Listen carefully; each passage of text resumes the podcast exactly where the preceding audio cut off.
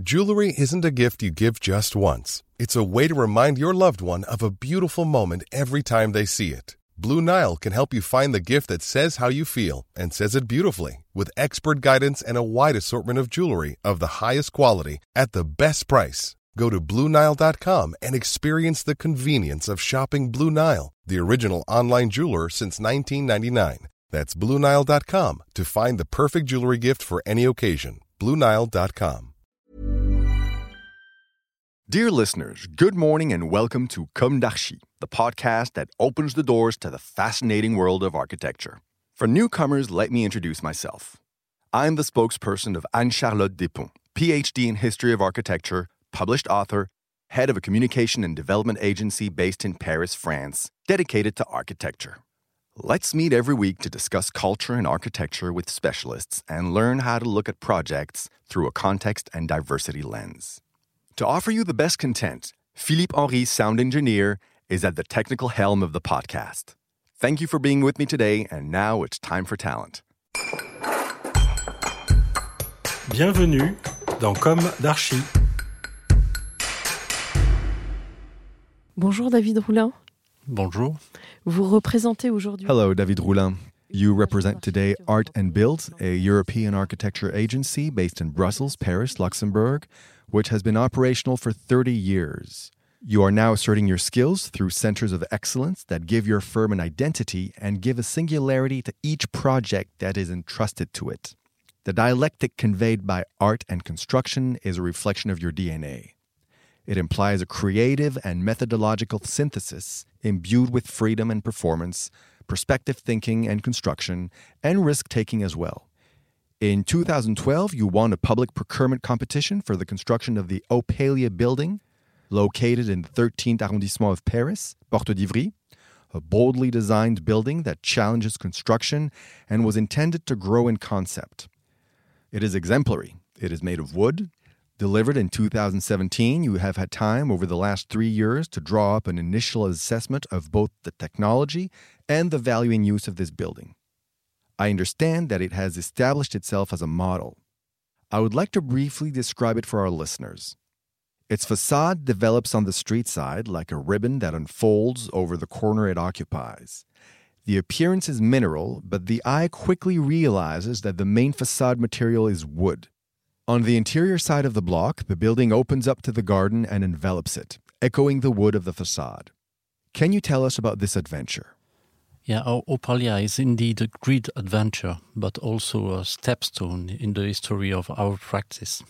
In 2011, one of our clients, a Belgian developer, is interested in a very small plot of land located Avenue de la Porte d'Ivry in the 13th district of Paris.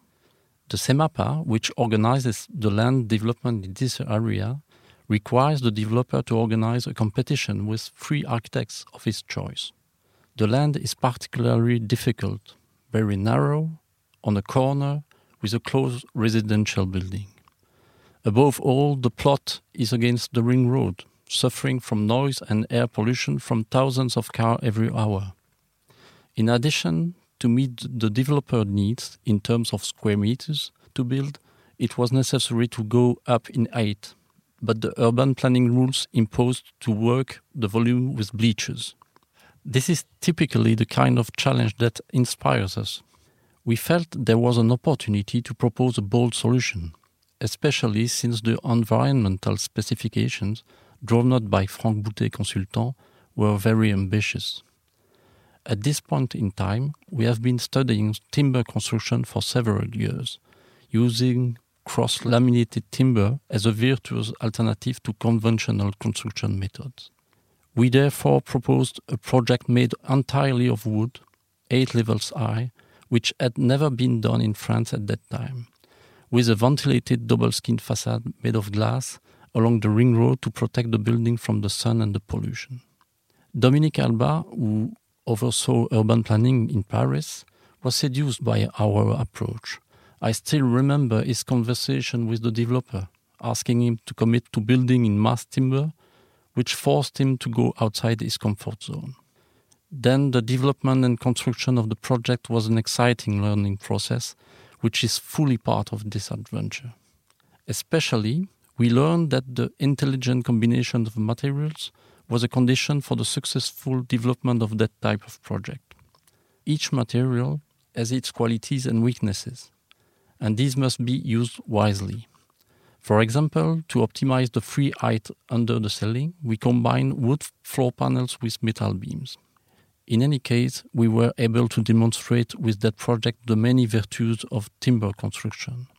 Low carbon footprint, of course, integration of biosourced construction materials, speed of execution on site thanks to prefabrication, advantages of prefabrication over the painfulness of the workers on site, well being of the occupants, the biophilic impact on our organism due to the perception of naturalness, light, plants, materials, the ability of the building to evolve over time.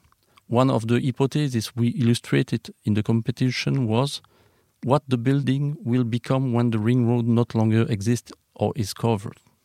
The building had to be able to be reassigned or dismantled for full recycling. The Opalia building is now occupied by the DCPA, the Public Buildings and Architecture Authority of the City of Paris. We also organized a survey of the occupants to define furthermore the notion of well being and impact on productivity, and the results were very encouraging.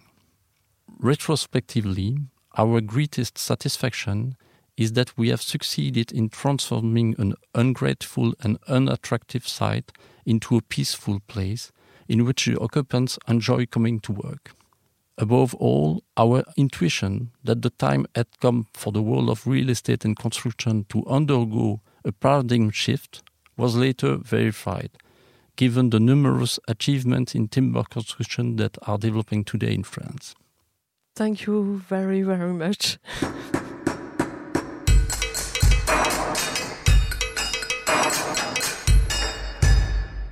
Thank you for listening. Don't forget to tune in to our previous content on Instagram at Comme Podcast. If you like it, make sure to promote the podcast by giving it five stars on Apple Podcast and adding a comment, or on any of your favorite podcast platforms. And don't forget to subscribe and listen to all of our episodes for free. See you soon, and until then, take care of yourself.